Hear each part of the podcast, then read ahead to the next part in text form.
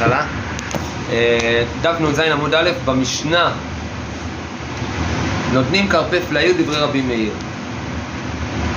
מה זה כרפף לעיר? אה? שטח. כן. כן, כזה שטח ריק ש... שלא לא סופרים מסוף העיר, אלא מסוף הכרפף הזה. ככה נותנים, אה, מרוויחים עוד קצת מה... מה... מהתחומים. תראה לו איזה איתי? במשנה. בדף נ"ז עמוד א'. בסדר? אנחנו בעיקרון לומדים שאסור ללכת מחוץ לעיר יותר מאלפיים אמה. בסדר? עכשיו, בהגדרה, מה נחשב מחוץ לעיר? בעיקרון, בפשט היינו חושבים שזה ממש מחוץ לעיר. אבל פה המשנה אומרת שנותנים עוד שטח מסוים, שזה נקרא כרפף, שרק משם מתחילים אה, לספור אלפיים אמה. אמרת? מה זה פה נגיד בחולון בת ים? כי זה קרוב, זה יכול להיות סתם דוגמא. אה, לא יודע מבחינה הלכתית, זה נשאר אבל את אסור הרב גם נבות. אה, אבל זה, הבנת את התיאוריה? זאת אומרת, לא זה... לא זה לא מהקצה אלא זה עוד, ש- לוקחים 70 70 ושיריים. 70 ושיריים. כן, 70 אמה ושיריים, בסדר? עכשיו יש בזה מחלוקת. חכמים אומרים לא אמרו כרפף, אלא בין שתי עיירות. לא סתם נותנים בין עיר אה, שטח ש- חיצוני, אלא רק אם יש שתי עיירות, אז נותנים כרפף באמצע. אז כאילו נותנים בין, אם יש שתי עיירות, אז של נותנים הכרפף זה רק 72. כדי לחבר אותם. נכון, כדי לחבר, בדיוק. זה לא זה סתם אנחנו מגדילים עוד יותר את השטח של שבת, אלא בסדר? הנה יש פה עיר ויש. פה עיר, יש לי פה עכשיו כדי לחבר אותם, כדי שכל זה ייחשב עיר אחת, אז אם יש מרחק ביניהם של עד 72, עד 70 ושתי אמה שליש. ושתי שליש, אז כל זה נחשב ביחד. זה נקרא שנותנים כרפף באמצע. זה לפי חכמים. רבי מאיר אומר, גם אם יש עיר אחת, נותנים לה עוד איזה שטח בחוץ. טוב, 141 ושליש, כאילו 72 שליש לזו, 72 שליש לזו. כן, עוד שנייה אנחנו נראה את זה ממש בגמרא, איך בדיוק מסבירים את זה. חכמים אמרו, לא אמרו כרפף, כרפף, אלא בין שתי עיירות. אם יש לזו 70 אמה ושיריים, ולזו 70 אמה ושיריים, עושה כרפף את שתיהן להיות אחת. בסדר, עוד מעט אנחנו רואים בגמרא איך מסבירים את זה. וכן שלושה כפרים המשולשים. בכל אופן, בפשט, לפי מה שאנחנו רואים בין חכמים, זה לא רק שטח של 70, ו- 70 ושתי שליש, אלא נותנים שני כרפפות, זאת אומרת, שני שטחים כאלה. בסדר? שאפילו אם יש שניים כאלה, זה נחשב, מחברים את. כל זה לעיר אחת. ולכן אדם שיוצא מפה לעיר הזאת, רק משם כבר סופרים לו רק את האלפיים אלפיים. אמה. בדיוק. בסדר? זה. שצריך לעיין בזה, מה הרעיון, למה זה ככה. אני חושב שכל הרעיון זה לפנק אותם בשלושה, באמת. ולמה למה המחלוקת בין שתי ערים, וזה אומר עיר אחת, הוא אומר שתי ערים, מה... מה- אמרנו את זה כבר בעבר, ראינו את זה לפני כמה שבועות. למה עושים אלפיים לפה, אלפיים לפה, ויש לך את הסקופ הזה, ולמה מרבים, ולמה... זה כאילו... אבל למה... רווח של מקום, לא עכשיו... למה זה משנה אם יש שתי ערים או יש עיר אחת? זו השאלה. כאילו למה על זה גם הם נחלטים? טוב, צריך לעיין בעניין. וכן שלושה כפרים המשולשים, בסדר? אם יש בין שניים חיצוניים 141 ושליש, עשה האמצעי את שלושתם להיות אחד. אנחנו נראה את זה בגמרא, איך בדיוק מסבירים את זה, בסדר? אה, אנחנו נמשיך לגמרא. בנן אמילי, מאיפה אנחנו יודעים שנותנים כרפף לעיר? אמר עבדה, אמר קם מקיר העיר וחוצה. אמרה תורה תן חוצה, ואחר כך מידות. מדובר פה על ערי הלוויים, אני חושב, מקיר העיר וחוצה. ומדותי, מקיר העיר וחוצה. זה הפסוק. בסדר? אז הפסוק אומר שצריך לתת רק מחוץ... קודם כל אתה ממשיך מחוץ לעיר עוד קצת, ואז משם אתה מודד. זה המקור לכרפף. טוב, חכמים אמרו, חכמים אומרים לא אמרו וכולי. איתמר, רב הונא אמר נותנים כרפף לזו וכרפף לזו, חי אבא רב אמר כרפף אחת לשתיהן. אז יש מחלוקת בין האמוראים, האם אתה נותן בין שתי ערים רק כרפף אחת, כלומר רק 72 שליש, או שתי כרפפות בין שתי ערים, כלומר 70 ועוד 70. איך הם ייתנו את זה שזה פי שתיים? עוד מעט אנחנו נראה את זה בגמרא. עכשיו במשנה. אבל בדיוק, בדיוק, בגלל עכשיו איך נסביר מפרסמים את. המשנה, האם השתי כרפפות האלה זה ההסבר של חכמים או שזה מקרה יפה? כן, הוא לא פראייר. לא יכול להיות. איזה מהנדס. טוב, הנה בוא נראה את זה עכשיו. אז אה, לפי רב הונא נותנים שתיים, לפי חייא ברב זה כרפף אחת. תנן, וחכמים, הנה במשנה שלנו אנחנו רואים חכמים אומרים לא אמרו כרפף, אלא בין שתי עיירות. מה אנחנו רואים? שרק נותנים כרפף, ולא שתיים. טיובתא דרב הונא. אמר לך רב הונא, מהי כרפף? תורת כרפף. ולעולם כרפף לזו וכרפף לזו. רב הונא אומר, כאילו, מה שאמר, מה שחכמים אומרים, נותנים כרפף, זה לא הכוונה באמת אה, רק כרפף אחד, אלא נותנים הגדרה של כרפף בין שתי ערים. אבל באמת הכוונה, שני כרפפות. בסדר? מה השם שלך אגב? עוז, עוז. עוז. פעם שלישית. אה, אתה פה פעם שלישית? כן, עכשיו איתך. זהו. ספתח לשנה. איזה יופי. טוב, אשריך עוז. אה, הכי נמי מסתברא מדקתני ספא, באמת, זה מסתדר לרב הונא. למה? אם יש לזו 70 אמה ושיריים ולזו 70 אמה ושיריים, עושה כרפף לשתיהם להיות אחד. שמע מינא. אתה רואה שממש הוכחה לפי רב הונא שנותנים שני כרפפות. לימא תיה וטיובתי דרכיה ברב, שהוא אמר שנותנים רק כרפף אחד.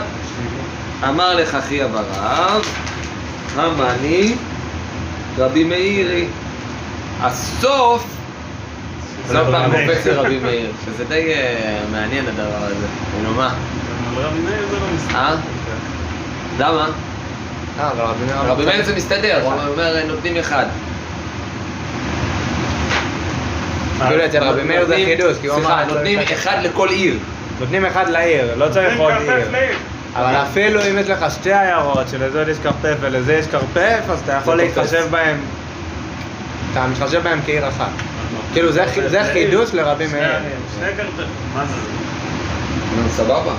לא, זה לא. לא שתיים, זה לא שיש לך עיר ומיד אחריה עוד עיר, אז אתה נותן לה שתי כרפפות. יש לך עיר, כרפף, כרפף, ואז עוד עיר. כאילו הכרפפות ביניהם. עיר, כרפף, עיר, כרפף. נכון. כן. כאילו זה חידוש לרבי מאיר, כי היית... נכון, זה בדיוק מה שעכשיו אה, הגמרא תסביר. למה צריך להגיד גם את זה וגם את זה? זה בעצם אה, כאילו כאילו מסתדר. לכולם נראה לי, כי יש כרפף שצמוד, עוד כרפף שצמוד, גם סמיכה. לא, אז אומרים את זה? אה, כאילו המחלוקת היא בדעת חכמים. כן. המחלוקת של המוראים בדעת חכמים. מה עושים בין שתי ערים? לפי רב הונא נותנים שתי כרפפות, כלומר 70 ועוד 70. לפי חי- חייא ברב נותנים רק כרפף אחד. שנייה. נו, כאילו, אז שואלים את חייא ברב, אבל, כתוב שנותנים שתי כרפפות, אז מה חייא ברב אומר? זה דעתו של רבי מאיר. כי רבי מאיר אמר שלכל עיר. נותנים כרפף. הוא מסדר את המשנה מוזר. כי בחכמים אומרים לא אמרו כרפף אחד, נכון. ולא אמרו כרפף, אלא בין שתי עיירות. נכון, נקודה. נקודה, יש ואז... לזו 70 אמר, הופ, הוא זה קופץ חזרה רבי ל... מאיר. זה מוזר בסדר ככה המשנה. נכון. זה מאוד מוזר. הוא דחוק. אבל רואים, זה הרבה פעמים זה הרבה מגיעים פעמים ל... ככה. ככה בצורה... לזה. לא, לא כן, ככה כן. עד כדי ככה. הרבה פעמים, זה כאילו... כן. כן. כך נראה לי הרב נבון הגיע. בוא נראה, בוא נראה. אמנון! אשריך אמנון. אמנון, אה, בזמן שהגעת אני, אני אחזור על הדברים בקצרה. אנחנו. בדף נ"ז עמוד ב' עכשיו. אם יש לי עכשיו. אני אכניס אותו אותי בינתיים בזמן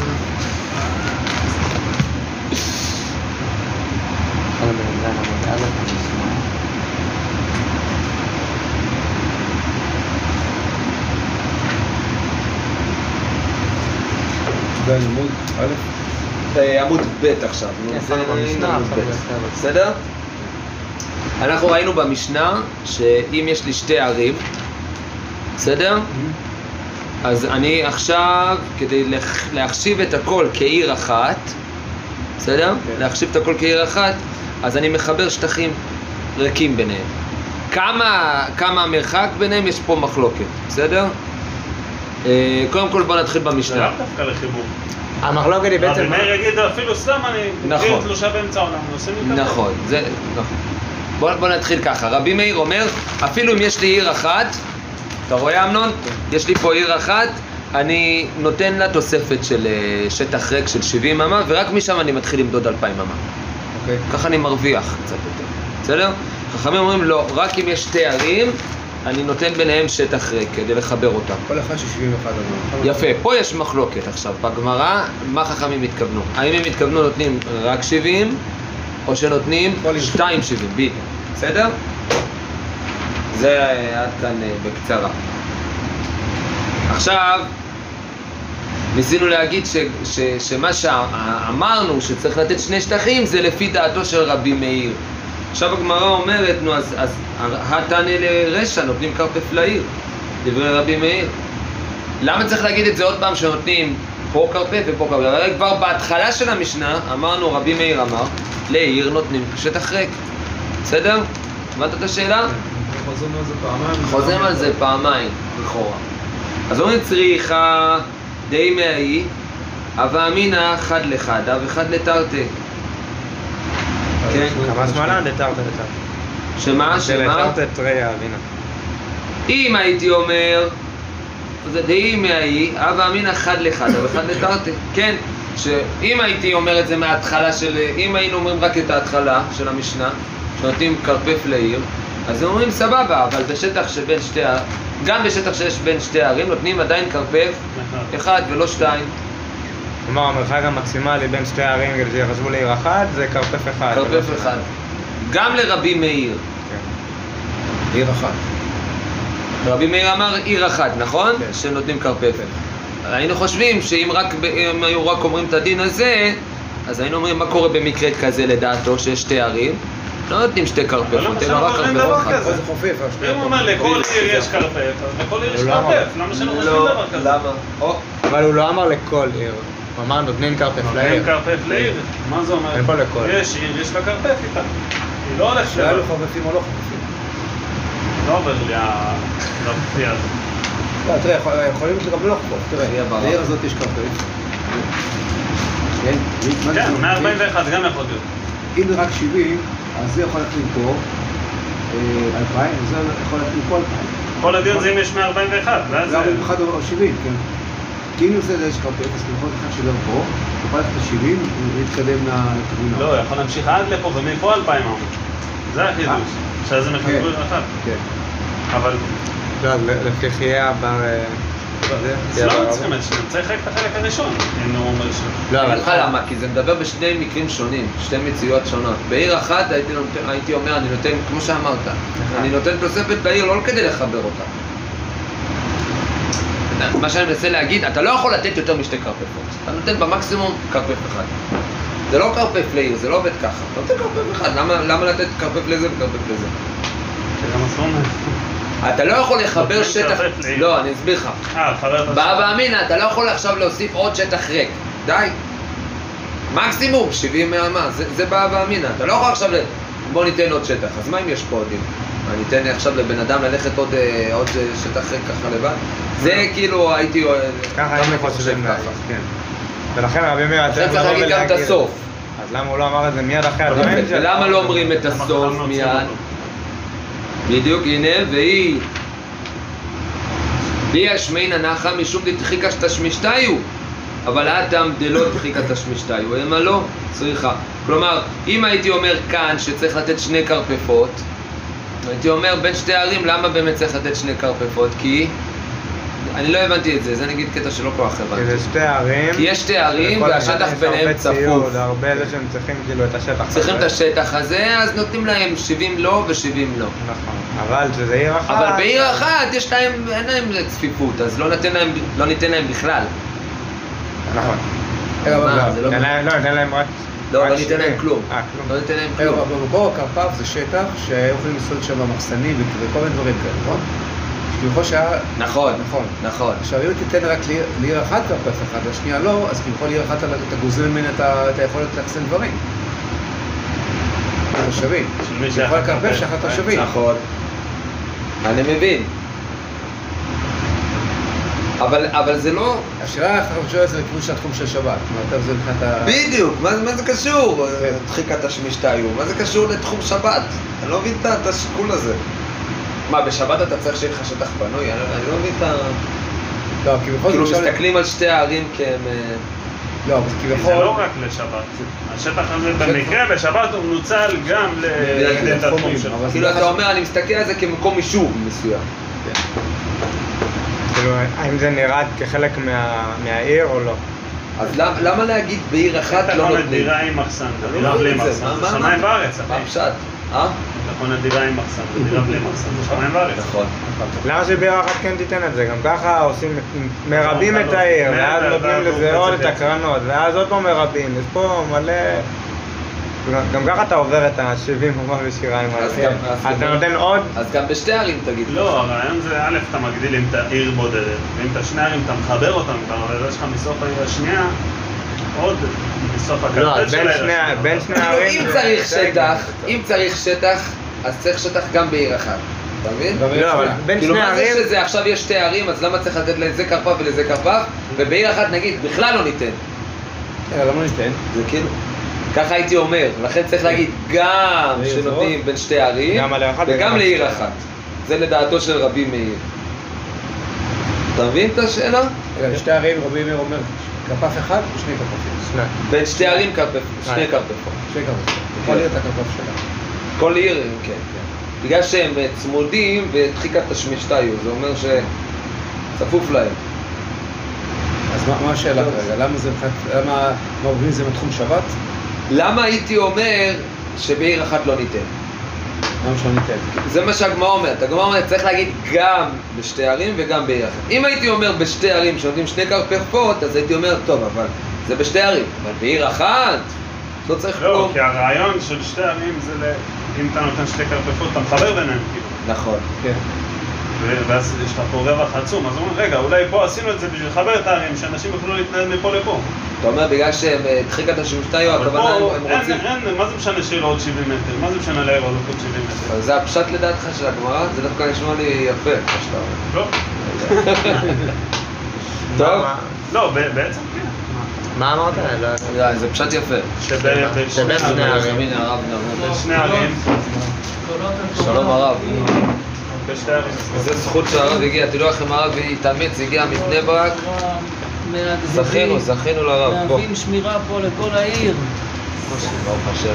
אני. הפרעתי גם בגלל שהיה חסימות בכבישים. כן? אה, כן, היה חסימות. הרב אה, יכול לשבת פה. טוב.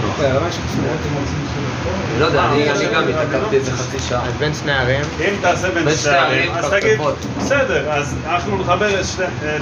שתי הערים, הלוח. ואז יהיה להם עיר אחת גדולה, שממנה אפשר להתנהל. איזושהי קולה כדי עוד לח- 70 כדי מטר? לחבר את שתי הערים, אבל כן. בעיר אחת אין לזה משמעות פרקטית. אז העיר גדלה ב-70 מטר, בסדר, יש לו עוד אלפיים. יש לו מוחמד. הרב מצאתי איזה קורס כל על עיר הכבוד, רבים, צדיק. שדיברתם בשורות. הוא עשה פה הרמוס מהר. בדיוק מה שדיברנו. כן, אני רוצה לראות בחברות, תראה לי את זה. ניבא ולא ידע מה ניבא. רגע, כל העוגיות הצידה. מחילה, כל העוגיות והטלפונים. זה משתלבים אה. בוא נשים את זה ליד הרב פה. רבותיי, תורה מגנה ומצלה, שים פה שלא ייפול. כן? תורה. מגנה ומצלה, כל אחד ואחד שנמצא פה ולומד תורה, כל תורה זה עוד טיל לאויב, עוד פצצה לאויב. זה ברור שזה ככה, פשוט שזה ככה. אנחנו בבני ברק התגייסנו ללימוד יתר, יתר על הסדרים הקבועים, יש בדרך כלל סדרים, עכשיו- עכשיו זה מצב מלחמה, וכתבתי לרב אביב, שאנחנו, איך נקראת המלחמה הזאת? שמעתי... מה סוג חרבות ברזל. חרבות ברזל. חרבות ברזל. אני חשבתי ערבות ברזל. אה, אז כתבתי לו ערבות. כתבתי לו, חשבתי שזה ערבות ברזל, כי אמרתי בכל זאת, הם בטח מצאו איזשהו קשר ל- לזמן, אז כתבתי לו, זו מלחמת ערבות ברזל. אנחנו, כל ישראל ערבים זה לזה. כל ישראל ערבים זה לזה. ברגע שאנחנו גם בזמן הזה, שהוא זמן מלחמה, מתכנסים ולומדים תורה, זה פועל ישועות גדולות מאוד. אומרת, גם מה שהתחלתי להגיד, שגם בני ברק יש משמרות, בני ברק ומודיעין עילית, שזה, אנחנו לא מגויסים לצבא, לא יוצאים לשטח, אבל אנחנו יושבים בבתי המדרשות ולומדים משמר, משמרה אחר משמרה, הרבה הרבה מעבר ללימוד הסטנדרטי, כי זה זמן שכל אחד חייב לתת את החלק שלו והרבה יותר ממה שהוא יכול. אז אה, הרב ינון, רק יגיד לי לאיפה הגעתם. אנחנו הגענו ל... קצת, קצת אחרי המחלוקת בין אה, חייא ברב לרב הונא. כן. אנחנו בדף אה, נ"ז עמוד ב', ולהסביר למה רבי מאיר צריך להגיד גם את ההתחלה שנותנים כרפף לעיר אחת, וגם את הסוף שנותנים שני כרפפות לש, לשתי ערים. עיר רב מאיר זה? כן, עיר רב מאיר היא התנא לרשע, הנה, זו השאלה. כן, נותנים כרפף לעיר דברי רבים ולכפור צריכה הגעתם. נכון. צריכה דאי מהי הווה אמינה חד לחדה וחד לתרתא.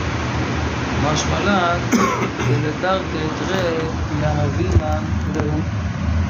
אם הייתי אומר שזה, אם הייתי משמיע את הדין רק ברשע, שנותנים כרפף לעיר אחת, הייתי חושב שלפי רב מאיר לעולם נותנים רק כרפף אחד.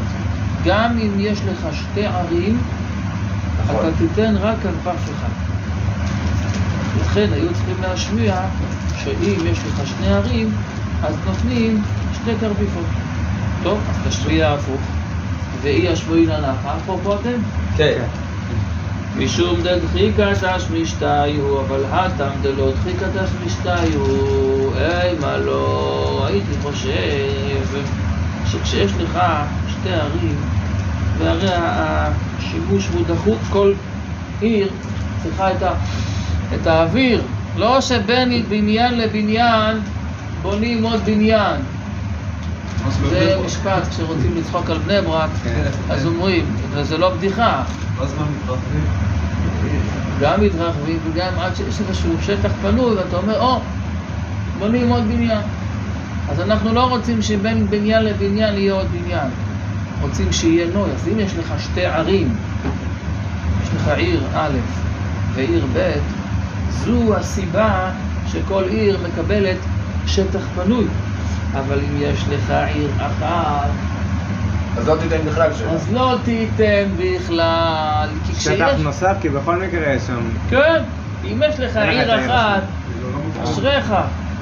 אין לך איזושהי עיר שהיא צופה עליך, או שהיא מגבילה את הנוי של העיר, או את, ה... את האוויר. אז היית צריך להשמיע. כששני ערים נותנים לכל עיר את השטח הפנוי, וגם כשזה עיר אחת, נותנים לה את השטח למה בכלל. לתת? למה בכלל לתת לעיר אחת?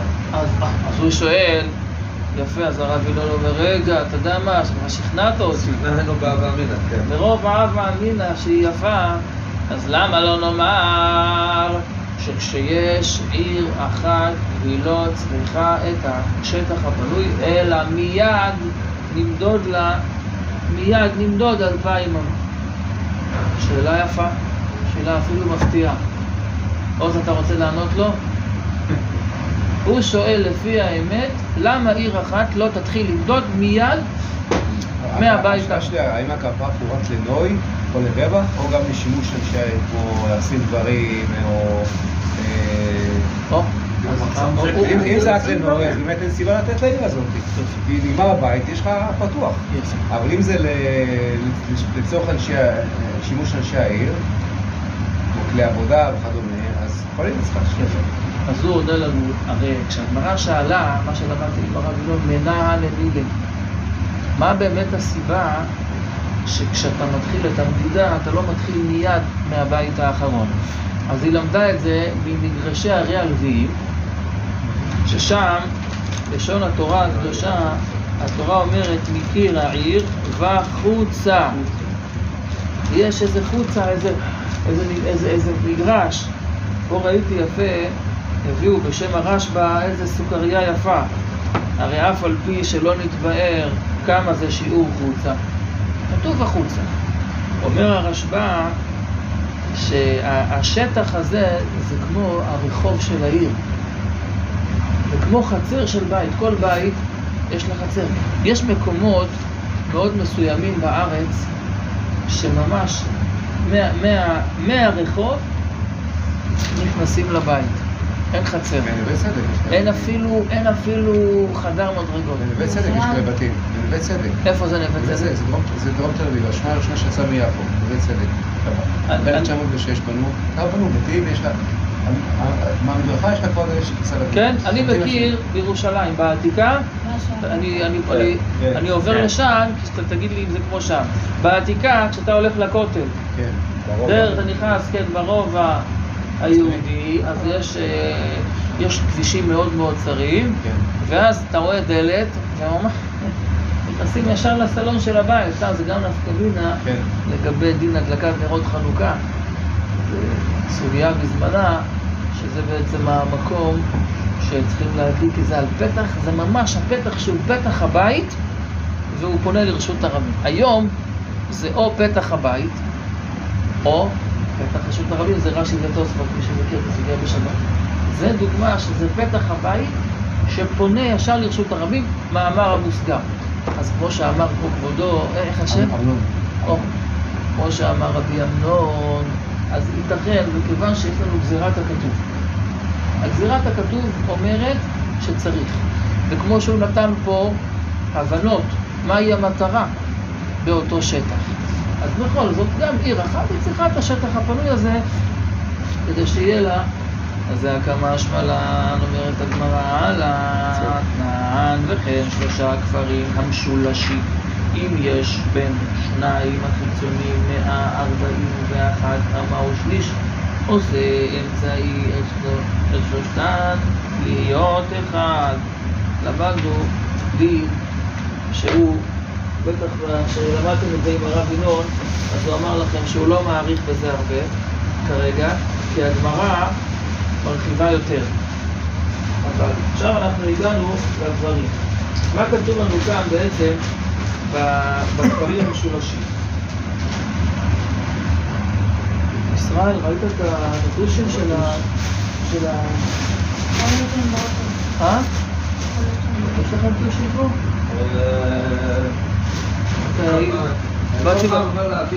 ב- באת- באתי בצורה הכי מאורגנת. יכול להיות שזה נפל לאוטו? טוב, בסדר, אז ניקח דף, נצייר על דף. יש לנו דף? אתה רוצה ללכת להביא? תחפש מאחורה בבגאז'. בינתיים נעשה דף עט. אז יש לך עט בשבילנו? או שגם עט אני הגזמתי כבר. גם אה, דף וגם עט זה... אבל יש איזה מרקר, לא? המרקר. זה... אתה רוצה? אתה רוצה איתו? תוציא את העיניים אבל לך. טוב. כפרים המשולשים, יש לנו את העיר. יש לנו עוד עיר. תן דוגמה. בני ברק ופתח תקווה. זה בערך, אני, זה בערך נכון, זה בערך, זה צד מזרח, זה צפון. כן, אם אתם קצת מכירים, אז יש לנו, את- יש לנו את גאה, את ז'בוטינסקי, ואז יש פה צומת ענקית, של, אני בכוונה נכנס לפרטים כי זה חשוב לכל הגמרא. יש לנו פה צומת ענקית שנקראת צומת גאה, מחלף עצום, שאתה, כביש 4, שאם אתה פונה מבני ברק, כשיצאת ואתה לכיוון אה, פתח תקווה, אתה פונה ימינה זה ירושלים וכל האזור הדרומי. אם אתה קצת ממשיך, יש לך פה איזשהו מחלף שזה נתניה וכל הצפון. פה נמצא בני ברק, פה נמצא פתח תקווה. עכשיו, רבינו רוצה להלך מבני ברק לבלינסון, נניח. בלינסון נמצא פה על ז'בוטינסקי. הוא שייך לעיר פתח תקווה. ואם תרצו יותר, סבתא שלו גרה בקצה של פתח תקווה, הוא רוצה ללכת מבני ברק, יש לו שולם זוכר. יודעים מה זה שולם זוכר? יש פה מישהו אשכנזי? כן. יש פה מישהו אשכנזי? אה? אז הנה, רבי אמנון, מה המשפחה? עמית. עמית. אז יש להם שולם זוכר ואוכלים שם אפס ארבס. יודעים מה זה ארבס? זה החומוס. הקרומוס, אבל הוא רך, עושים אותו רך, אתה שם אותו, אתה מחפש רגע איפה הוא? מרוב שהוא נמס לך בפה. אז אם כן, הוא רוצה לכבד את המשפחה, אז הוא רוצה ללכת מבני ברק לארבס פה, לשולם זוכר. אז בואו נעזור לו למדוד, יש לנו כבר ארגז כלים.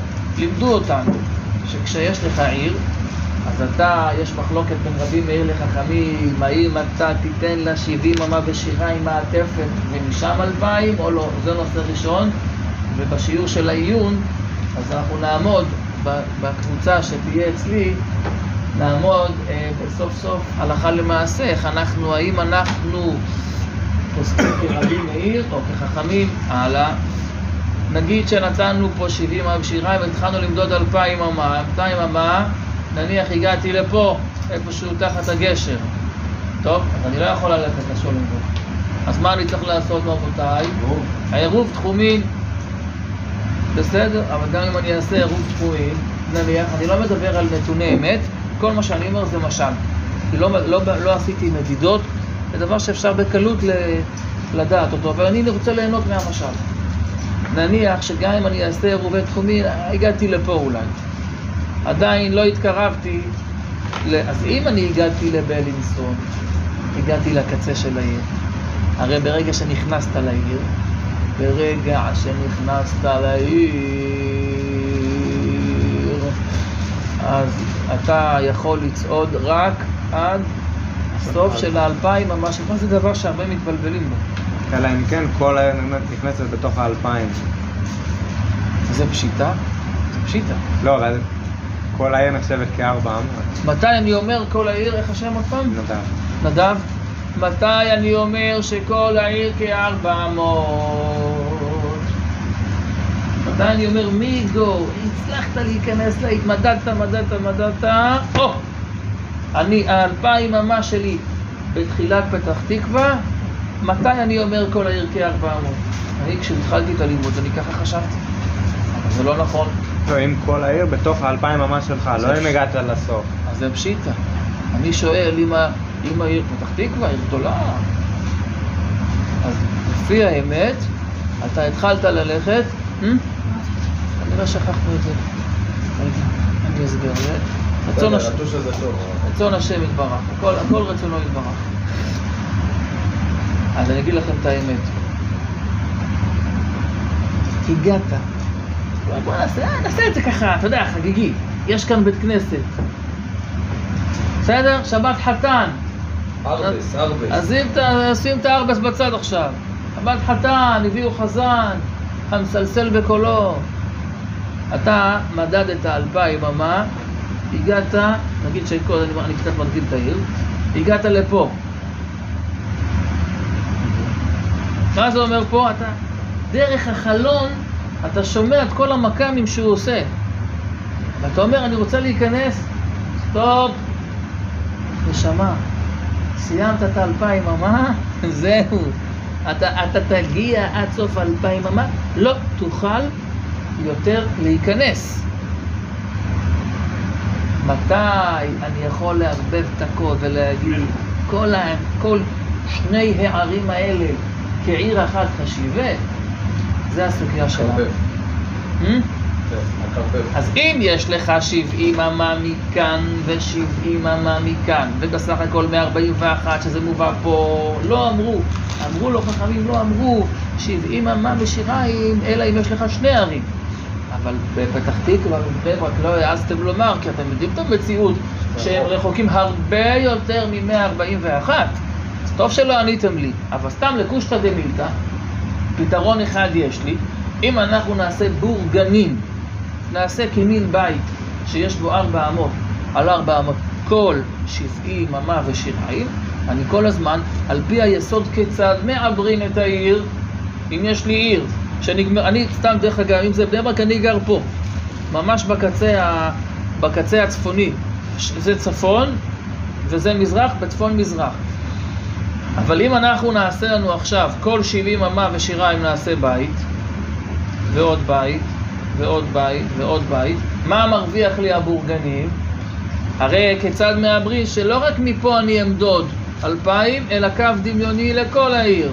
זה כבר למדנו עוד מזמן. מה שפה אנחנו הרווחנו בזכות הכפרים המשולשים זה את הדבר הבא. תהיו איתי במפה. בני ברק, פתח תקווה. מה יש לנו פה? עיר שהצליחה מעל ומעבר.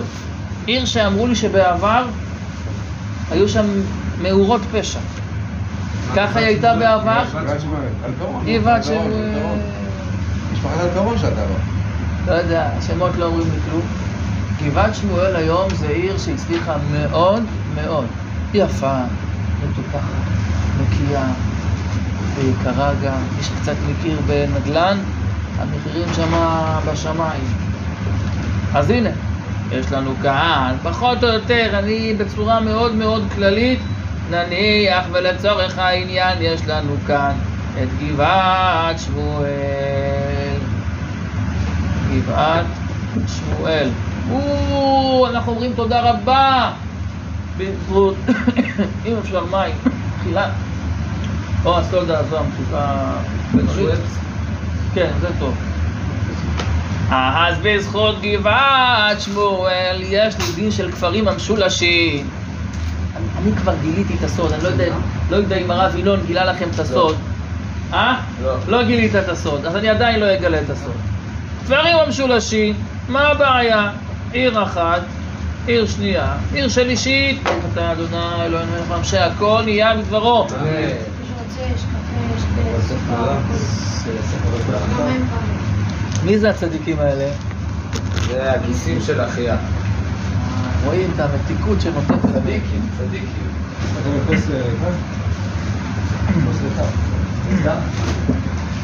אז אם כן, מה זה כפרים המשולשים? בפשטות, 1, 2, 3. ככה הגמרא הביא- הבינה בה ואמינה. בוא נקרא. תנן וכן שלושה כפרים המשולשים. אם יש בין שניים החיצונים מאה וארבעים ואחת אמה ושליש. עושה אמצעי את שלושתן להיות אחד. אם יש לי בין שניים החיצונים, אני חוזר רק לפני שגילינו את הסוד, מה זה בין שניים החיצונים? בין, בקו בין החלק הזה לחלק הזה, זה נקרא בין החיצונים. אם יש לי 141, איפה אני? כל שאילו, איפה אני? אם יש בין שניים החיצונים 140 אמה ושליש, עושה אמצעי את שלושתן להיות אחד. תמה דאיכא אמצעי, הלקה אמצעי לא... אה? גם לי היה אמצעי, לא? או. אז קודם כל, שואל, מה זה העיר הקטנה הזאת? לא, למה קטנה? לא, סתם, לא היה לי מקום. מפה לפה 141... או, מה אתה שואל? מה, מי, מה אני צריך אותה בכלל? אין פה בכלל עיר. מצוין. איך השם? איך השם? איתי. לא, הוא שואל טכנית. יפה מאוד. מה תקנית? סוטן קטנה, עיר אה, שהיא אה, פחות ממאה. יש עיר 41 במאה. אמר לך רב הונא, התמר לה, אמר רבא, אמר רב אידי, אמר רבא חנינון, לא משולשים ממש, תהיה בריא, אמר לא, אלא רואים, רואים כל שאילו מטיל אמצעי ביניהם. ויהיו משולשים, ואין בין זה לזה, אלא קמ"מה ואחת ושליש, עשה אמצעי את שלושתן להיות אחד. זה המורה בכיתה ג' היה קורא לזה כאילו. שהיה רוצה להגיד לילד מה זה, כאילו. זה הגבעת שמואל. תראו רבותיי, תראו רבותיי, הגבעת שמואל הזו, היא לפי האמת, איפה היא נמצאת? היא נמצאת בצד. אם זו בני ברק וזו פתח תקווה, היא בכלל נמצאת פה. ופה אומרים, מלמדים אותנו פה איזה קוסמות, סוד, משהו מדהים. וזה מאוד מאוד, מצד אחד מקל על המודדים, וגם קצת מקשה על המודדים. בגדול, הסוד שעכשיו אנחנו מגלים זה כולה גדולה. למה זה כולה? ופה אני עונה לך. הגבעת שמואל לפי האמת היא פה, אבל אנחנו עושים תדמיין כאילו היא נמצאת ביניהם. בואו נניח בואו נעשה מספרים. בואו נגיד שבין בני ברק לפתח תקווה יש עשר אלף אמה. אני מדבר בשפה של אמה, בשפה של הגמרא. עשר אלף אמה, אה, אה, לא תגיע לשבת חתן. אין לך סיכוי. אבל נניח וה, והמרחק של גבעת שמואל, נניח שהוא, שנייה, אני רוצה רק לדייק במספרים, המרחק של גבעת שמואל הוא 9,000... 9,800. האורך של גבעת שמואל מכאן לכאן הוא 9,800. עכשיו, אני מכניס לפה 9,800, אז בדמיון, אז כמה יש לי מבני ברק עד גבעת שמואל בדמיון, אם הכנסתי אותה באמצע, יש לי 100 אמה. וכמה יש לי מפה, זה גם לא נותן לי השפעה. הייתי צריך להיות 70, כאילו, בין לבין. בין לבין, כן. אז זה לא 800, זה אפילו 900. מה? 860, כן. 9,000, הוא הולך איתי, איתנו על הקשקש. 9,860. 9,860. אז אם, אז כמה יש לי מכאן ומכאן? יש לי מכאן 70 אמה בדיוק, והרי זה 70 אמה בשיריים, אז יש לי פחות מ-70 אמה בשיריים, זה טוב לי. אז יוצא שבזכות, וזה הדין של משולשים. אז הבנו, בואו נקרא את זה בפנים. רואים כל שאילו מטיל אמצעי ביניהם ויהיו משולשים, ואין בין זה לזה אלא מאה ארבעים ואחת ושליש, עשה אמצעי את שלושתן להיות אחד. אמר לרבה לאביי, כמה יהיה בין חיצון לאמצעי? עכשיו, למה לקחתי את, את גבעת שמואל? למה לא, חול... למה לא חולון? נגיד שפה אין כלום. עכשיו, איך נסעתי אליכם היום? אין לזה סוף, ככה. אה, כן, נגיד בלי סוף. הרי גם ככה זה הזוי החידוש הזה. אז איך נסעתי אליכם היום? נו, איפה כל הכבישים? הנה, נסעתי ככה, כביש אה, ז'בוטינסקי. פניתי ימינה לכיוון דרום, כביש 44, ואז בת ים, כביש 44, הגעתי לפה. אז בוא נגיד שחולון נמצאת פה, ונניח שחולון היא גם כן 9,860, אז גם היא, אם כבר... בואו נכניס אותה לפה ונוכל ללכת. אומר לנו רבי אמנון, אמר לי רב לאביי, כמה יהיה בין חיצון לאמצעי? אמר לי אלפיים אמה. תראה, כדי שתהיה שייכות, למה בחרנו את גבעת שמואל? כי עוד יש מכאן לכאן. כן, עוד פעם, הכל משל, לא מדדתי. יש לך מפה לפה אלפיים אמה, יש לך מפה לפה אלפיים אמה. נו! אז עוד בעניין. אז כיוון שמכאן לשם יש אלפיים אמה, אתה יכול להכניס את זה. אתה יכול להכניס.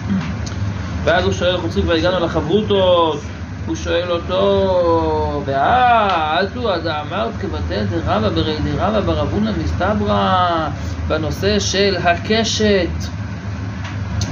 דאמר יותר מאלפיים אמה, זוכרים מה שהיה לנו לגבי הקשת. אז מה שאמרנו, שגם אם יש לך, אני אעשה ככה, כבר אין זמן לצייר, מכאן לכאן, זה היתר. מכאן לכאן יותר מאלפיים זה גם בסדר. מה ההבדל? הוא אומר לו, מה אתה משווה?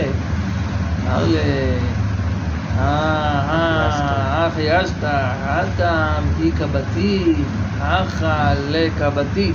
פה, אפילו אם מכאן לכאן יש לך יותר מאלפיים, אבל הרי כל אחד ואחד בלוי יצויר יכול להגיע לפה, והנה, הוא הגיע, אז בזכות הבתים יש לך חיבור. אבל פה, אם יש לך בין גבעת שמואל, שזה שטח ריק, אין לך בתים. מה פתאום, כמו שאמרתם, אין לדבר סוף. זה עד 2000. לכן, אלפיים אמה, זה, יש פה יותר עומק, אבל בואו בוא כן, נמשיך לא הלאה. מה? כן. אומרת הגמרא... אמר... אה, ואמר לרב עלי אביי, כמה יהיה בין חיצון לחיצון? כמה יהיה? מהי נפקא מילה? כל שאילו מכניס אמצעי ביניהם ואין בין זה לזה, אלא מה בהם? הוא אמר בשליש. אפילו ארבעת אלפים אמה. מה הוא בעצם שואל אותו?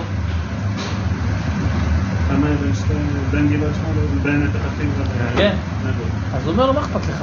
מה אכפת לך? אם מה שמכתיב זו אותה עיר שאתה מכניס אותה, זה מה שהוא אמר לי, ואמר רב הונא, עוד, עוד, עוד פעם מקשת, עיר העשויה כקשת, אם יש בשתי ראשיה פחות ארבעת אלפים ימם, מודדים לה מן היתר, ואם לאו, מן המחשב. אמר לאטם לקה למי מרמלי. יש מושג שנקרא רואים, ויש מושג שנקרא מלי. החאיקה למי מרמלי.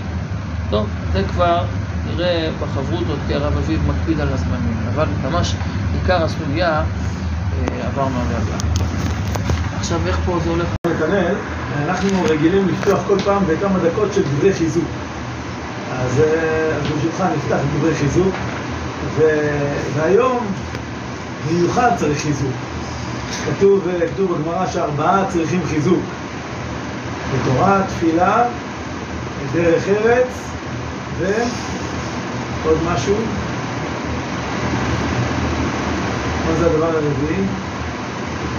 היה כתוב בגמרא בברכות. אולי אמונה אולי? אני לא זוכר בדיוק.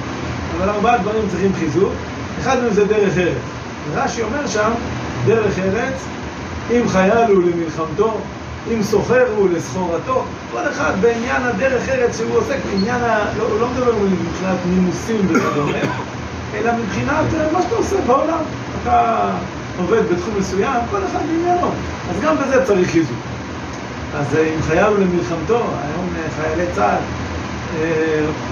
עומדים בקרב מול האויבים שבאים לכלותנו, אני חושב שבימים האחרונים נחשפנו מחדש לזוועה מול איזה רוע מזעזע אנחנו אה, צריכים להתמודד. והחיזוק, אני חושב, קודם כל מבחינתנו, החיזוק לדברי התורה, ללימוד התורה שלנו, הוא קודם כל בהבנה שכמו שאנחנו יודעים, מלחמות בעם ישראל תמיד תלויים, תלויות בראש ובראשונה בצד הרוחני. אם השם לא ישמור עיר, שב שקד שומר. אי אפשר להסביר בשום צורה את המחדל, ואפשר לעשות ועדות חקירה וכולי, אבל זה לא מעניין. בסוף, אם היה טעות כזאת, או פשלה אחרת, זה פחות העניין. זה ברור לנו שאם השם לא ישמור עיר, שב שקד שומר, ובסופו של דבר הכל תמיד במובן הרוחני. ו... יש את המדרש באיכה רבה שאומר אם ראית עיירות נתלשות ממקומן בארץ ישראל, דע שלא החזיקו בשכר סופרים ובשכר משנים. כלומר, מי ש... אם יש אה, מקום שרוצה קיום, צריך להחזיק תורה. התורה היא בסוף זאת שמחזיקה את המקום במהות שלו. המדרש שם באיכה רבה מספר שרבה ש... ש... אה, שרבי עמי ורבי אסי היו הולכים מעיר לעיר ושואלים, תנו לנו את, תביאו לנו את שומרי העיר, את נטורי קרתא. משם בא הביטוי הזה, נטורי קרתא. אז היו אומרים, אה, אז היו אומרים להם את ריש מטרתא וסנטרא, כלומר את ראש השומרים ואת ראש החיילים. אז אמרו הם ענו להם, אלה נטורי קרתא? אילן חבובי קרתא, אלה מחריבי העיר. למה? כי כשאתה בוטח בבשר ודם, אתה פותח בחיילים או שוטרים שהם השומרים עליך, אז אתה מפספס את העיקר. כי העיקר הוא, אם השם לא ישמור עיר, שם שקד שומר. אז זה קודם כל במובן האמוני, הרוחני. עכשיו כמובן אנחנו לא חלילה, לא מבחינת ניטורי קרתא של היום, כי אנחנו לא מתנגדים לזה שיש צבא ומשטרה ששומרים ומגינים וחרצים את נפשם ובאים באש ובמים אה, למען הגנת עם ישראל ומדינת ישראל. אבל בהחלט אנחנו יודעים ומאמינים שבסופו של דבר הפן הרוחני בלימוד התורה זה עיקר ההגנה, תורה מגנה ומצלה, וכרגע שאנחנו עוסקים בתורה, ודאי מי שלא מגויס, חלק מבית המדרש שלנו מגויס ונמצא אי שם, וחלק נמצאים פה. ודווקא החיבור הזה הנשיא מוולוז'ין כותב בהקדמתו לפירושו על השאילתות, יש אה, לו פירוש על השאילתות, ובהקדמה, להעמק שאלה, בקדמת העמק, הפירוש נקרא העמק שאלה, בהקדמה שנקראת קדמת העמק, אז הוא כותב, לעולם זאת על ישראל, שתמיד בשעה שיוצאים למלחמה, אז היו גם יושבים, אפילו בתוך אוהלי המלחמה, היו שולחים תלמידי חכמים שיעסקו בתורה. כי אילולי עסק דוד בתורה, לא היה עשה, לא עשה יואב מלחמה, זה ברור שהחיבור, לימוד, לימוד התורה הוא מה שמצליח גם את דרכם של החיילים וכולי. אה, מה גם שבכלל, אה, שוב, מי שנמצא בעורף, המלחמה הזאת היא בראש ובראשונה בעורף, תקפו את העורף. וזה לא היה לנו באף מלחמה עד כדי כך שכל כך, שכבשו יישובים, גם יום כיפור לא היה דבר כזה, פינו את היישובים לפני המלחמה, ברגע האחרון, אבל פינו את היישובים. לא היה לנו דבר כזה. ודווקא בגלל זה, המלחמה היא על העורף, ולכן הניצחון תלוי בחוסן של העורף. וחוסן של העורף, בראש ובראשונה, תלוי באמונה. פעם, אה, אני אספר עוד סיפור קצר, למרות שכבר הארכתי, אבל אני אספר עוד סיפור קצר. יש את המכון למחקרי ביטחון לאומי, בלעז INSS, שמעתם מה זה? כל מיני אלופים, רבי אלופים, ותתי אלופים, ופרופסורים לכל מיני תחומים, ו... ופעם אחת הם הזמינו חבורה של ראשי ישיבות הסדר אליהם למכון. טוב, אמרו להם, אמרו להם יום שלם, יום, יום עיון שלם. ביום העיון הזה הם אמרו להם, אתם יודעים למה הזמנתי אתכם? כי בסופו של דבר, כל המחקרים מראים שהעוצמה של הצבא תלויה בחוסן הנפשי של העם. אפילו שלא דמיינו את מה שקרה עכשיו, אבל כן דמיינו טילים שעפים על העורף. אז החוסן של העורף, החוסן של העם, וגם החוסן של החיילים, זה העיקר, וזה זה תלוי, בחוסן הנפשי. ומה בונה חוסן נפשי? אמונה. כך אמרו אנשים שאין להם כיפה על הראש. אבל זה ברור, זה כל מחקר מראה את זה. עכשיו, זה לא חייב להיות דווקא אמונה בריבונו של עולם. אמונה בצדקת הדרך, אמונה, אמון בחברים, שלא משנה, כל מיני, בכל העולם עשו מחקרים כאלה, אבל ברגע שיש אנשים שהם מאמינים, אז זה נותן חוסן. ולכן אמרו, אנחנו כינסנו אתכם, ראשי ישיבות ההסדר, כי אתם בסוף שולחים חיילים לצבא. אז קראנו לכם כדי שאתם תחדירו בהם אמונה, תחדירו בהם אמונה בצדקת הדרך, אמונה בריבונו של עולם, כי זה מה שאתם מאמינים. שוב, המפקדים והחוקרים לאו דווקא מאמינים בזה, לא כולם. אבל, אבל זה מה שהם אמרו, בסוף זה, בזה תלוי הניצחון. אז זה קודם כל אה, לימוד התורה שלנו והאמונה שלנו, אנחנו יודעים שבזה תלוי הניצחון, ואנחנו בחזית. היום כל העורף הוא גם חזית. ודבר אחרון נגיד, שבהקשר הזה אני חושב שחשוב לדעת שלדעתי זה איסור דאורייתא, ממש איסור דאורייתא, לדבר דיבורים מחלישים ולצפות בכל מיני סרטונים מחלישים. למה איסור דאורייתא? כי הרמב"ם כותב בהלכות מלכים ומלחמותיהם, שכל המפחיד עצמו ומתחיל להבין את עצמו ולערער בדברים, אז הוא עובר על האיסור. אל תראו מפני, תראו ואל תארצו ואל תחפזו מפניהם. לא תירמם, תורה, והרב אומר, כל המביא לעצמו עובר בלא תעשה. איסור דאורייתא. עכשיו, אמנם בצורה הפשוטה מדובר שם על אדם שבחזית. הערב הלך לבד, הולך לשוב לביתו, ולא ימאס את לבד בכלל כלום. אבל uh, כיוון שהיום כל העורף זה החזית, וכל המומחים אומרים שבסוף גם הכוח של החיילים בחזית תלוי גם בחוסן בעורף, אז זה נכון לגבי כולנו, שוודאי אסור לשתף פעולה לא עם uh, שיח מחליש ולא עם האשמות. לא, לא להיגרר ל... אבל הוא אשם בגלל הזה, והוא אשם בגלל זה, כל, כל צד יכול להאשים את השני, וזה לא מקדם אותנו לשום מקום. חז"ל אומרים שאפילו דורו של אחאב, שהיו עובדי עבודה זרה, היו מנצחים במלחמות בגלל שהיו מאוחדים. זה קודם כל כוח מאוד מאוד חשוב, כוח של האחדות, לא להיגרר לא להאשמות, לא להחלשות, לא להחליש את עצמנו, לא להחליש אחרים. ואני מציע בתור טיפ, שהיא להכין לעצמנו משפטים קצרים, משפטי מחץ, שאם מישהו מסביבנו, אני יודע שמסביבי יש כל מיני אנשים שאומרים סרסו לנו את הצבא, זה היה בגלל ההוא, זה היה בגלל ההוא, מתווכחים. אני חושב שחשוב להרגיל את עצמנו, שיהיה לנו משפט על הלשון מוכן. נצח ישראל לא ישקר. או עם הנצח לא מפחד בדרך ארוכה. עם הנצח ינצח. בסופו של בעזרת השם אנחנו ננצח. להכין לעצמנו כמה משפטים קצרים כדי לומר אותם, לדחות כל שיח אחר. לא להיות מוכנים להיגרר לשיח אחר. אז זה אה, בפינת אה, דברי החיזוק שלנו היום. אני רוצה לבקש מהרב נתנאל, שיפתח אה, את הסוגיה. ברשות הרב אלעזר, יישר כוח על הדברים המחזקים. לכן כולנו צריכים חיזוק, והנוסחה הזו, הנוסחה הזו שה- שהרב הזכיר, היא כל כך חשובה, כי הלב נקרע. מצד אחד, בידיעה יודעים שהמצב הוא מצב כואב מאוד. מצד שני, אתה חייב מבחינה מסוימת לעבור לסדר היום, יש ילדים בבית, יש קהילה, ואם אנחנו נלך עם הראש למטה, והמורל יהיה נמוך וכולי, אז זה גם לא טוב, כי זה, כמו שהרב אומר, זה משדר הלאה. אז שאל אותי באמת אחד הילדים, "א- אבא, אז איפה אני צריך להיות? אני לא יכול, מצד אחד, יש לנו בבית אה, כלי נגינה, אז את כל הכלי נגינה הכנסנו. ודאי שלא ראוי לעמוד ולנגן כש, כשיוצאים למלחמה. היום אחד הילדים מאוד ריגש אותי, הוא, הוא קיבל איזה ממתק, מה, קיבל כמה ממתקים מהשמחת תורה, אז הוא, איזה ממתק שלמדו בצורה מיוחדת, מה, משהו קצת יותר מהרגיל.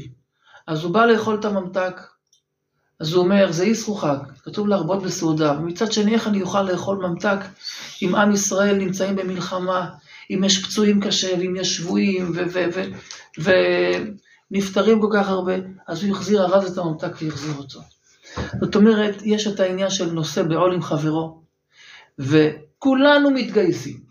אמרנו את זה היום כשהתחלנו את הלימוד, אני קצת התעכבתי, היה מחסומים בדרך, משטרות, ניידות, אז הרב ינון התחיל, אז באמצע, שהם היו באמצע הסוגיה, הרגשתי את הצורך להגיד, כולנו מתגייסים. גם אלה שלא נמצאים איתנו פה כי הם התגייסו כמו אחיה ועוד, הם יצאו לשטח, מי שנמצא פה הוא בעצם מגויס בלימוד התורה, מגויס בתהילים, מגויס בתפילה להשם, קצת, קצת יותר התבוננות. בתהילים שאמרתי ב, ב, ביום הזה, קצת יותר התבוננתי, איך המילים הן כל כך משקפות מה שדוד המלך אמר לפני כל כך הרבה שנים, איך זה משקף את המצב שלנו היום, את הצרה שהוא נמצא, את הקשר להשם, כי בעצם השם הוא אבא אוהב. ואותו הסתר פנים, גם כפי שהרב הזכיר, זה הסתר פנים של הקדוש ברוך הוא. זה הייתה איזו התגברות של מידת הדין, שיהי רצון שהקדוש ברוך הוא יגביר את, ה, את מידת הרחמים ו, ויסתלקו כל כוחות הרשע, אבל אנחנו מאמינים באמונה שלמה שזה רצונו יתברך, עם כל הכאב. אבא לפעמים נותן סתירה ולפעמים הוא נותן סתירה כואבת, והסתירה הזו היא כואבת מאוד מאוד מאוד מאוד. כמו שמעידים מבוגרים ממני שלא היו דברים כאלה. אבל צריך לדעת שזה אבא, ואבא לא עושה סתם, אלא יש לו מטרה.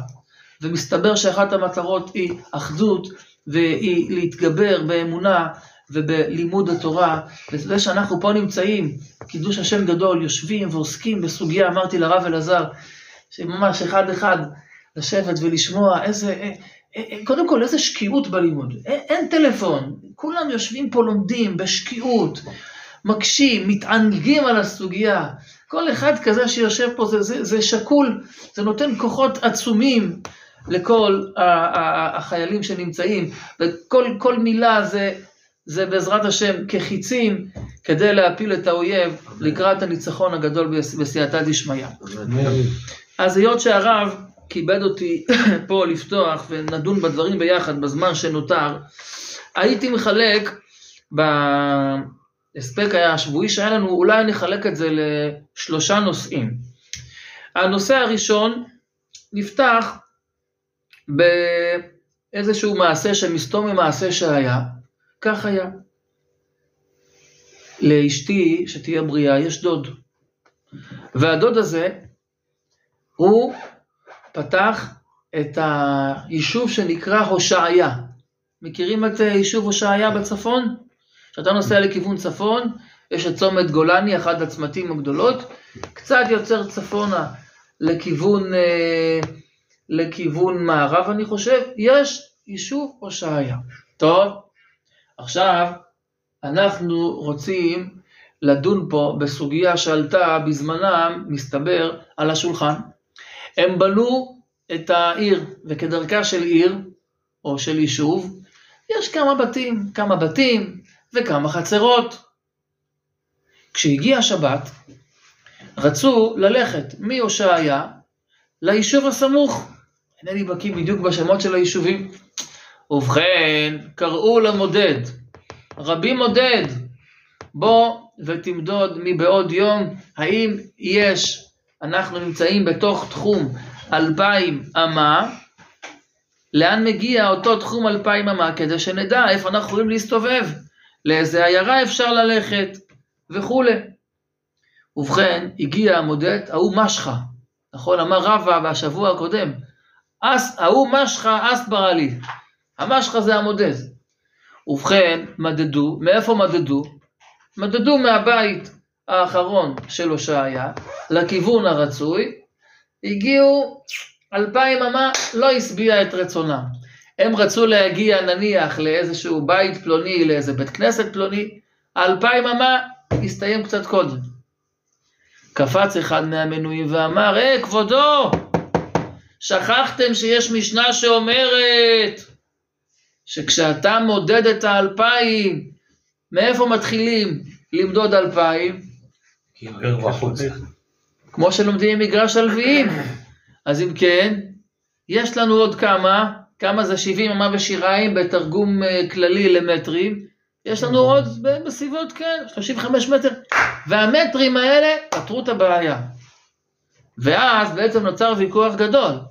בואו נפתח את המשנה. שיטת רבי מאיר, נותנים כרפף לעיר, אבל שיטת חכמים, מה פתאום לא אמרו כרפף, אלא בין שתי עיירות. עכשיו יש לנו כלל שאומר, יחיד ורבים, הלכה כרבים. אז היה ויכוח בין המזכיר של היישוב לבין אותו מודד, מאיפה מתחילים את המדידה כשיש לנו עיר אחת. הרי מדובר פה בעיר אחת, שסביבה ריק ושומם. אין לי פה נידון של בין עיר לעיר. אני רוצה לדעת עד היכן מגיע התחום של העיר. מי צודק, כמו מי פוסקים להלכה. כמו רבי מאיר, או כמו חכמים. זה בעצם, הייתי קורא לזה נושא ראשון. הלכה למעשה. איך פוסקים, כרב מאיר או כחכמים. אז אני פותח שולחן ערוך. מרן השולחן ערוך בסימן שצ"ח, סעיף מלמד אותי.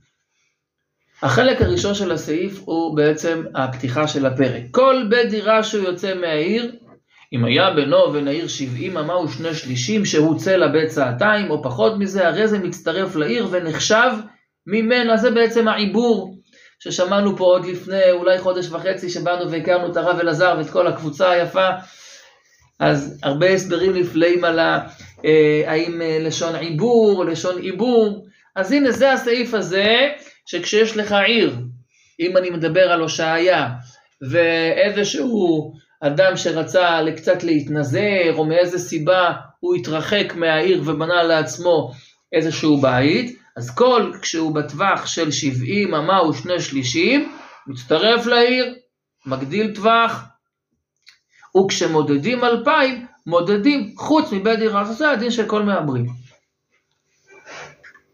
ויש אומרים, אומר הרמה, שאין מתחילים למדוד מיד מן הבית,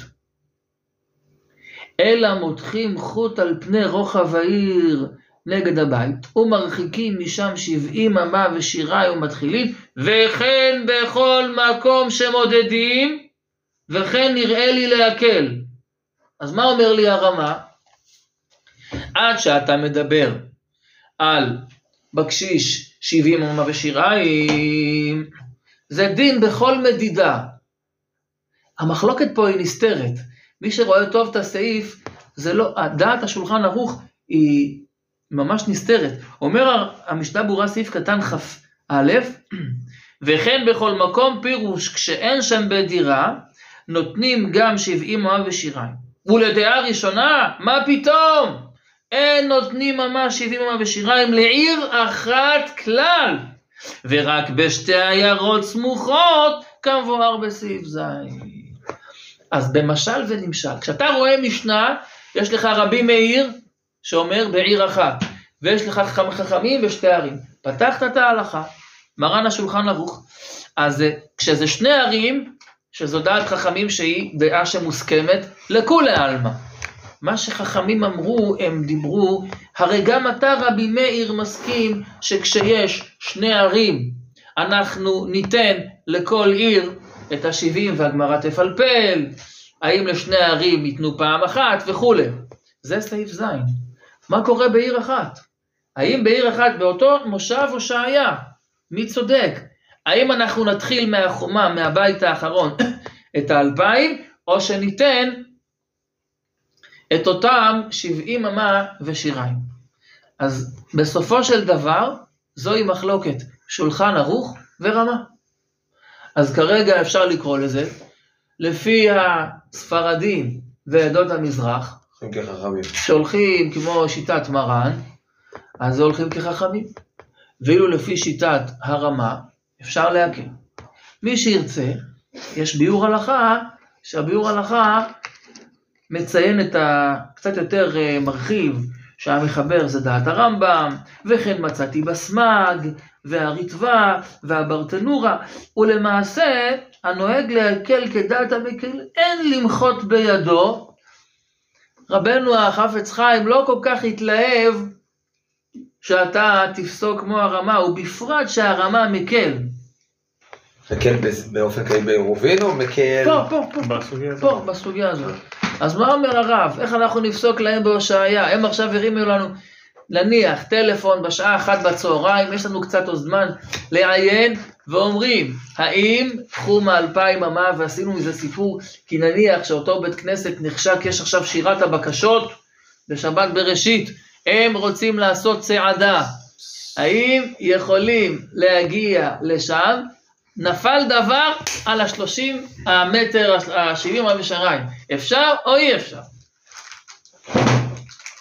יש לי הרגשה שהרב רוצה לדבר על זה בהמשך, אבל יש בעצם מחלוקת נוספת, שמופיעה בתוספות, לגבי, בדת חכמים, על פי חייא ברב, שנותנים, אה, נכון, חייא ברב זה שנותנים לכל אחד ואחד, נכון? נכון? כן.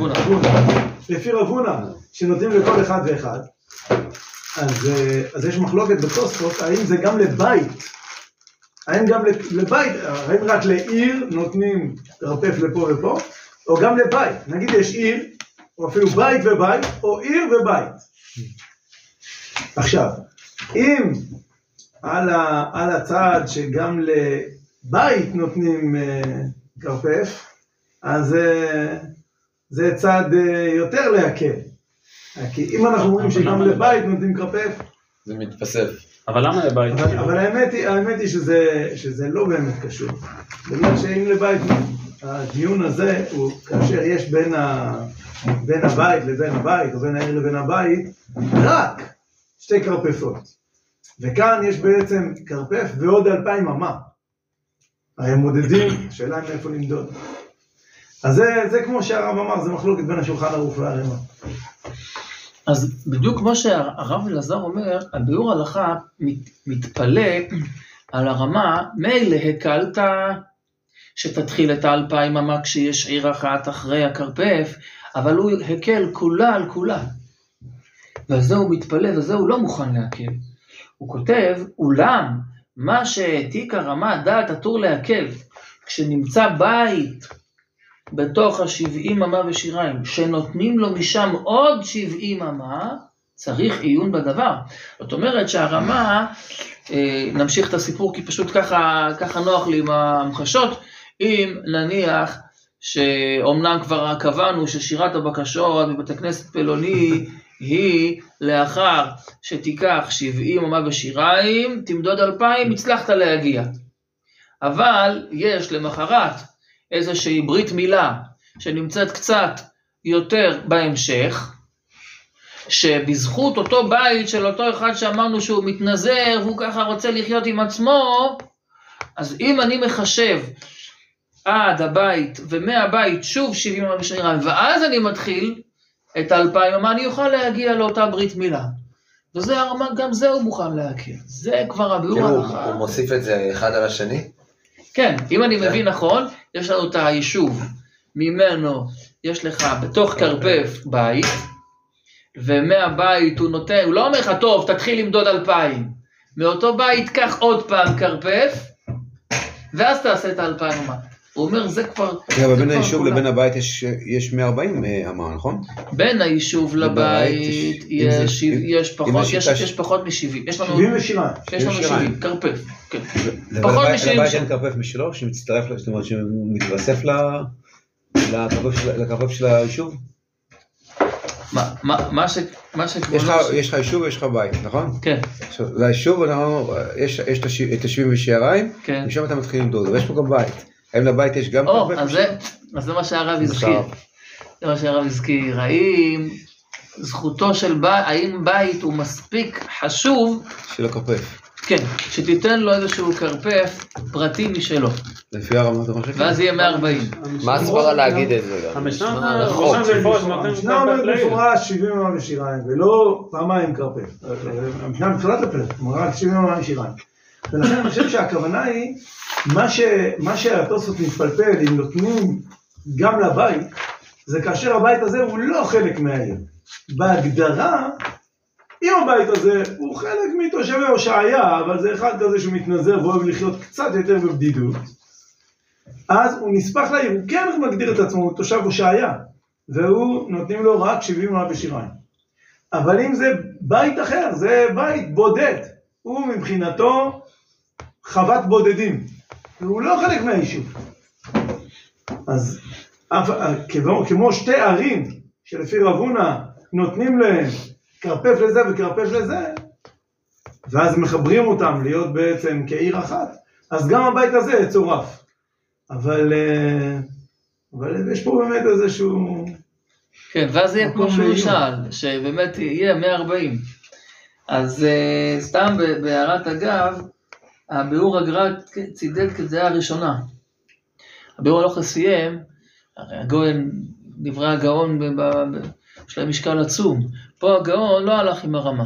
אפילו שהפוסק אשכנזי, הוא הלך כמו הדעה הראשונה, לכן כנראה גם הרמה אמר שאין למחות, הוא לא...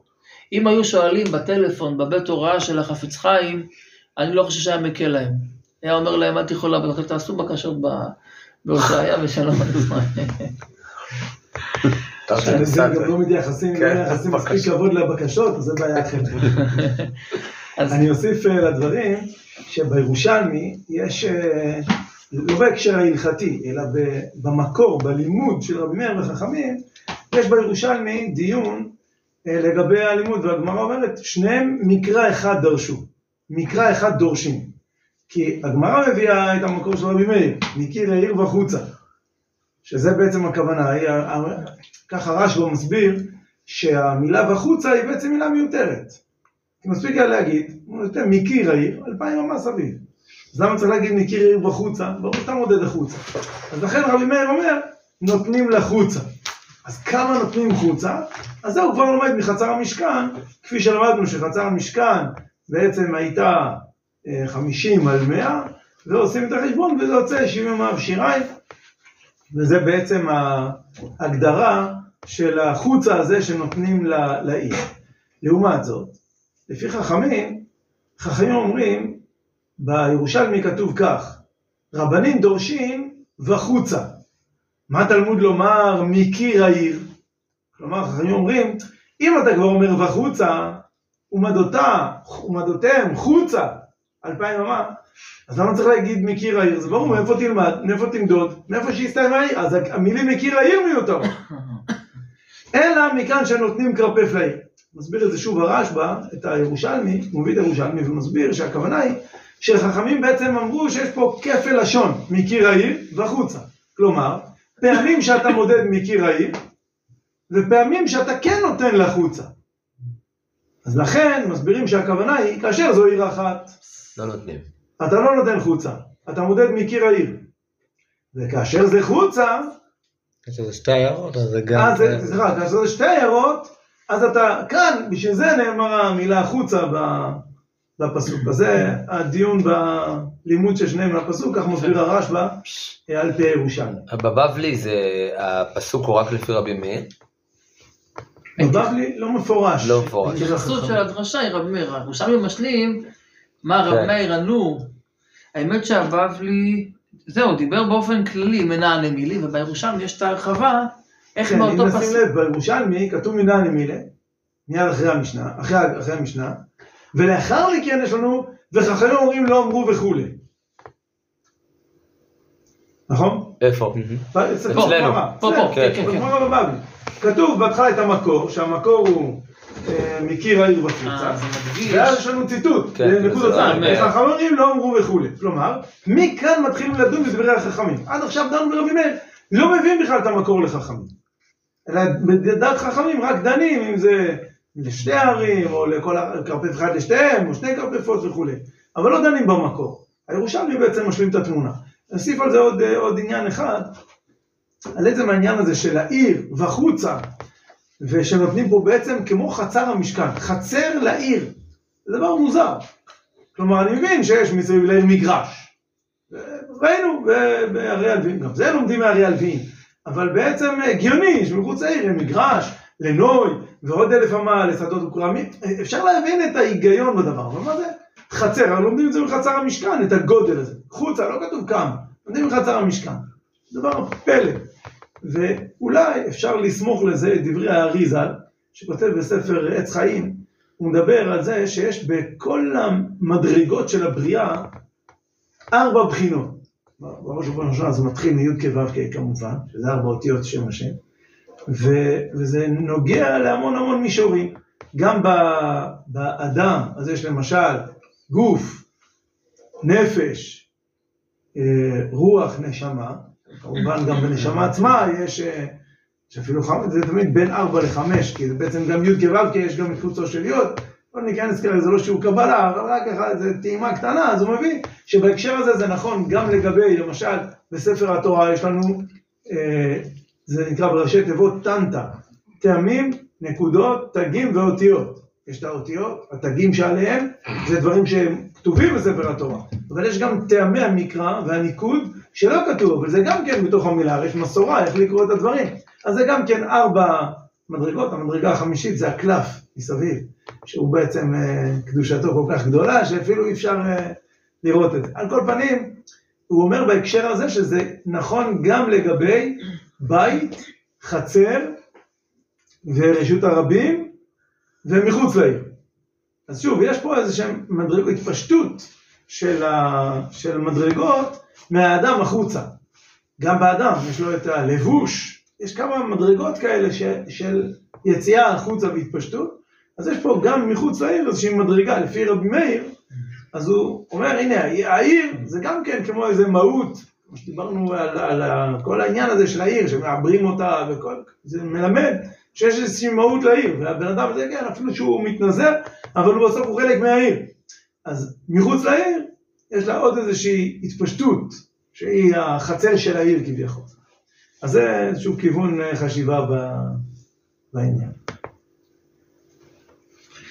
עוד נושא שהוא מאוד מאוד, אני מניח שהוא מאוד שימושי אצל המודדים. הרי היום יש, כמו שהראו לי פה, יש מפות מדידה, וכל אדם כשיש לו שאלה למעשה, לפעמים רוצים לבקר אה, באיזשהו חולה בבית חולים, בבתי חולים נמצאים לפעמים במקומות גבוליים, בין עיר לעיר, אז יש שאלה אמיתית, אנחנו פה לומדים תחומים, יש אנשים שלצערנו לא מודעים, הם חושבים שעצם זה שהם הוציאו מהכיסים והם לא מטלטלים שום דבר, אני לא לקחתי איתי לא טישו ולא משקפי קריאה ולא שום דבר, אני, איך שאני אני יוצא, מי יאמר לו מה תעשה ומי יאמר לו מה הבעיה, אני לא מוציא לרשות היחיד לרשות הרבים. זאת אומרת, חסר להם ממש ידיעה כל כך בסיסית שכל יהודי חייב לדעת, שזה נקרא איסור תחומי, מה שאנחנו עוסקים פה כבר תקופה ארוכה. טוב, אז הוא יודע, הצליח, הוא הצליח להבין, שלא, אל יצא איש ממקומו, אה, אה, אתה יהודי, אתה מוגבל, אתה לא יכול ללכת כמה שאתה רוצה עד בלי די. דרך משל, יש עיר שנקראת זיכרון יעקב. זיכרון יעקב, עיר בצפון הקרוב, עיר יפה, ירוקה, אז מצוי שנוסעים לנופש, לוקחים דירה, דירת אירוח. עכשיו, כולנו יודעים שיש מקום שנקרא גן הנדיב. הברון רוטשילד, גן מאוד יפה, גדול מאוד, מטופח מאוד. מה יותר טבעי כשבאת לשבת לזיכרון יעקב, לעשות צעדה וללכת לגן הנדיב? שמענו מיודעי דבר שגן הנדיב נמצא מחוץ לתחום של זיכרון יעקב. זאת אומרת, אצלנו, זיכרון יעקב וגן הנביא, בשביל זה הגעתי, מה, מה זאת אומרת? זה לא נשמע לי שיש בזה איזה בעיה. לא, לא הבנתי, מה הבעיה? אני פה בזיכרון יעקב, אני הולך לגן הנדיב. בלי עגלות, הילדים הקטנים יישארו בבית, אנחנו הולכים. לא, ברגע שזה נמצא מחוץ לתחום, ויש מודדים שלומדים את מה שאנחנו יכולים להיות מודדים, ברוך השם אנחנו לומדים את הדברים בעיון, ברגע שהמדידה מראה שהגעת עד כאן, אתה לא יכול להיכנס לגן הנדיב, כי הוא נמצא מחוץ לתחום. והוא בטעות עבר את התחום. אין לו אלא ארבעה אמותיו. נכון, מי שיצא מחוץ לתחום, אז יש לו רק ארבעה אמות. אז בואו נגיע לכפרים המשולשים. אני מניח שאחד ה- הכלים בארגז הכלים של אותו מודד, זה הפטנט של כפרים המשולשים. אנחנו כבר אחרי התגלית, אחרי המסקנה של הגמרא, כמו שלמדנו בשיעור של הפשט, נתנו כאן משל, נשמע אם הרב אה, מסכים איתנו, נתנו את אה, בני ברק, פה כבר אי אפשר לראות כלום, ואת ה- את הטושים שכחתי, אז נעשה את זה בעל פה. נניח ובני ברק נמצאת כאן, ופתח תקווה נמצאת כאן, זה מזרח. כן? אה, על פניו, ברגע שיש לנו יותר מאלפיים אמה ביניהם, וודאי שיש יותר, אז אני לא יכול ללכת. הסבתא שגרה בפתח תקווה, אני לא יכול ללכת לבקר אותה. אלא אם כן, אני אעשה עירוב תחומים, גם עירוב תחומים, אני מוגבל, כי אם יש לי ארבעת אלפים, אז אני גם זה לא יכול לעזור. אז באו ולימדו אותי, רגע, תסתכל רגע במפה, לקחנו כמשל את גבעת שמואל. גבעת שמואל איפשהו נמצאת, נמצאת, נניח, אני אמרתי שזה נתונים של משל, לא בדקתי שום דבר, אבל זה נוח לדבר על מקרה. היא נמצאת פה, זאת אומרת, בני ברק היא, היא נמצאת פה, יש לנו את גאה ויש לנו את גבעת שמואל. עכשיו, אם נניח שהמציאות היא שגבעת שמואל נמצאת ביניהם, בזכותה, יש פה דין של רועים. בישיבות שהליטאים יקראו לזה רועים. יש פה דין רועים. מה זה הכאילו הזה? אתה לוקח את גבעת שמואל, ואתה מכניס אותה בדמיון כאילו שהיא נמצאת בין אותם שני כפרים, ואז בבקשה, זה כולה עצומה, אתה כל, כל עוד היא נמצאת בטווח אלפיים, כמו שהגמרא מסיקה, בשונה מקשת, היא נמצאת אלפיים לכאן ואלפיים לכאן, נניח וזה המציאות, אתה תעשה מדידה שהיא אה, כאילו היא נמצאת בפנים. אני קורא לשון רמב"ם, שולחן ערוך, וכשקראתי את זה עם החברותא ביום, השבוע שעבר, כשהתחלנו להכין את השיעור, לא הצלחתי להבין מה, אני קורא לכם רמב"ם. שצ"ח סעיף ח' שולחן ערוך, שזה לשון הרמב"ם. היו שלושה כפרים משולשים. אם יש בין האמצעי ובין כל אחד מהחיצונים אלפיים אמה או פחות מכאן, אם יש בין האמצעי ובין כל אחד מהחיצונים אלפיים אמה או פחות מכאן, כי דבר ראשון אני צריך בין גבעת שמואל לכאן ולכאן כדי שהיא תהיה משויכת, אחרי זה אמרנו אין לה דבר סוף, כן? ובין שניים החיצונים רפג אמות פחות שליש. מה זה המספר החדש? אני יודע חשבון ש-141 ושירה ומה שצריך, פעמיים שליש, נכון? 141 וארבעה כפרים. 141 ושליש. אה. 141. כן, כן. אני יודע שזה רפג. רבינו הרמב"ם, מה רצית ממני במספר רפג? איזה משמעות יש לזה? מאוד היה קשה לי. הסתכלתי, בדקתי, מה אתם אומרים? קודם כל אני רוצה לשמוע, יש לכם איזה רעיון? איזה ידיעה לא הייתי יודע לו הרמב"ם לא היה מחבר את שני השיעורים. כי זה צריך להיות, אה, זה צריך להיות כאילו שתי כרפיפות לזה ושתי כרפיפות לזה. בסדר. אז תגיד כמה לפה, קמ"א לפה וקמ"א לפה. תגיד לאותו מודד, הוא צריך הרי... לא חייב שזה בדיוק באמצע. זה יכול להיות טיפה לפה, טיפה לפה. כיוונת לדברי הביאור הלכה. מה, מה, מה, מה, מה, עוד פעם? מאיפה הבאת את זה? תשמע, חזק. לא, הוא פצצה איתה הבאת. זה עכשיו אתה הבאת פה טיל ככה, הכנעת פה כמה... חיסלת כמה מחבלים עכשיו. כי אחרת אם זה כאילו בדיוק באמצע זה אמור להיות העיר בדיוק, מאוד מדויקת היא צריכה לשבת, כאילו ב... הרב, מה אתם אומרים על, על מה שהוא אומר? לא לא הבנתי, לא הבנתי את ה... תסביר איתי, תסביר. אה, נגיד זה עיר א', עיר ב' ועיר ג', אוקיי? כן. עכשיו נגיד פה על פחות מ-2,000 אמה לפה פחות לפה. היא צריכה להיכנס בדיוק פה, ופה צריך להיות 140 ופה 140. כן. מה קורה אם היא יושבת טיפה פה? אז מה, זהו, זה כבר לא תופס? למה? תגיד 140 לכל צד. אם אבל תגיד פה זה כבר יותר מ-140. אז לא יהיה טוב. ולכן, אז לא יהיה טוב. אז הוא אומר שכן. אז אתה אומר שפה כמה השפלן הרמב"ם, מה נפקא מינה? אם הייתי אומר 100 141, אז במקרה הזה זה היה נופל. כמה השפלן הרמב"ם, וזה צד אחד הביאור הלכה, כדי להשמיע שגם באופן הזה זה טוב. עכשיו, למה כולם עליך? כי אם באמת זה הפשט ברמב"ם. מי לימד את הרמב"ם? איתי להגיד כזה חידוש? גם נכון. להגיד שכיוון שבכולל יש לך רפ"ג, כמעט רפ"ח ניצוצין, הזכירו את העץ חיים פה, כמעט הגענו לרפ"ח.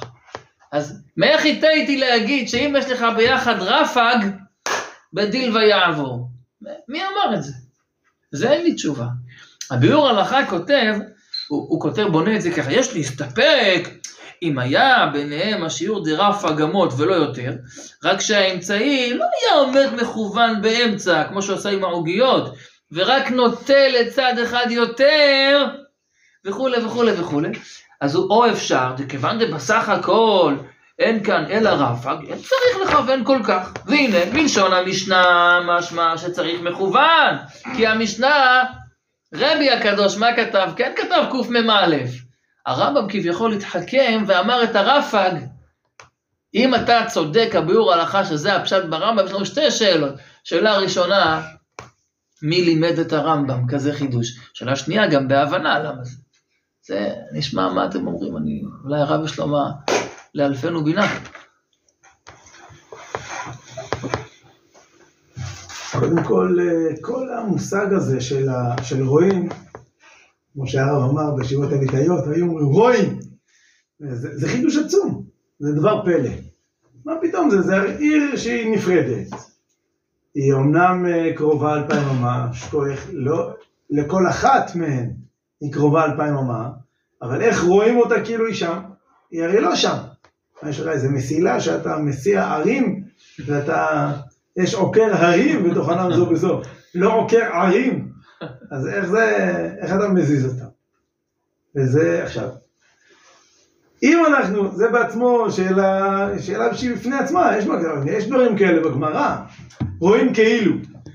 למשל, אה, יש כל מיני דוגמאות, אה, המושג של כאילו, זו מידה ש- שהתורה שבעל פה נדרשת בה בהרבה מקומות. אה, אולי אחת הדוגמאות ה- המפורסמות לדבר הזה, זה שכל הראוי לבילה, אין בילה מעכבת בו. כלומר, אם יש מנחה שהיא בגודל עד 60 מסרון, זה, זה כמות גדולה, זה נחשב משהו שאפשר לבלול. כתוב, סולת מנחה בלולה בשמן. אבל הגמרא לומדת, לא משנה כרגע כל הלימוד, היא לומדת שהבלילה לא מעכבת, גם אם לא בללת, שמת סולת, וסולת זה קמח, סוג של קמח, ולא עם שמן ולא בללת, לא ערבבת, זה גם כן תקין. בתנאי שזה ראוי לבילה, שאפשר לערבב אותו, שזה בעצם הגודל של 60 יסרון. יש כבר 61 יסרון, זה כמות שאי אפשר לבלול, ולכן בילה מעכבת בו. אם, לא, אם זה לא בלול, אז זה לא, לא יוצאים ידי חובה. זה לא כשר. עכשיו, למה? כי אם זה ראוי לבלילה, זה כאילו כבר בלול. או למשל, כל העומד להישרף כשרוף דמי. כל מיני מציאות כאלה, מציאות כאלה שאנחנו אומרים, טוב, זה, זה כאילו זה ככה. אז גם כאן, אוקיי, זה כאילו זה ככה. הדבר ראשון צריך להבין למה זה כאילו ככה. אבל כיוון שאנחנו לא מדברים פה על מציאות, בדרך כלל, בדיני עירובין, אז כמו שהרב אמר, אנחנו מביאים את המודד. אנחנו, אנחנו נראה בסוגיה הבאה, של השבוע הבא, במשנה הבאה, ממש איך מודדים, מקדרים בערים, ואיך מודדים עם חבל של 400, וחבל של 50 אמה, דברים מאוד מאוד אה, מציאותיים, איך בדיוק למדוד.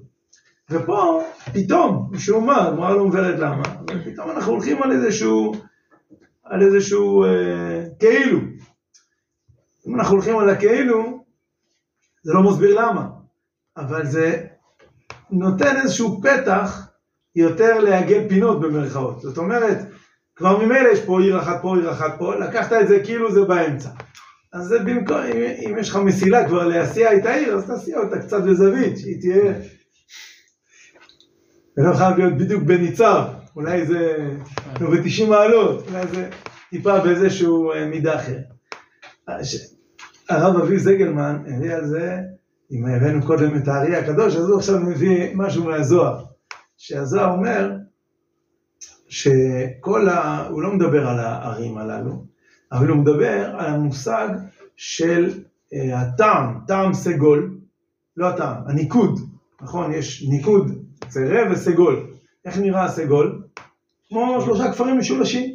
ויש גם אה, טעם שנקרא סגול או סגולתא, שזה גם כן שלושה, אבל הפוכים, נכון? בניקוד זה עם נקודה אחת למטה, ובטעם זה עם נקודה אחת למעלה. והזוהר מדבר על זה, והוא מדבר, מדבר על מה דעה בסגולתא התחזר סגול.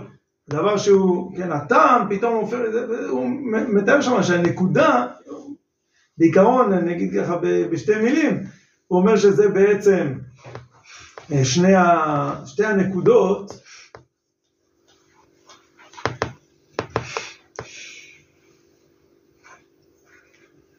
אה, שתי הנקודות הללו הם אה, כנגד טרן ראשין, שני הראשים, והנקודה, אז זה, זה יכול להיות שזה מתפרש לחוכמה ובינה, ומעליהם כתר ומתחתם דעת.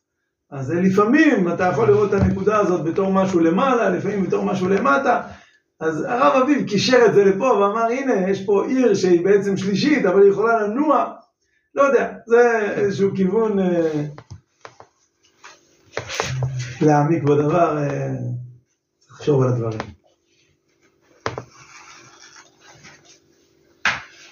חזקים וברוכים, יישר כוח גדול.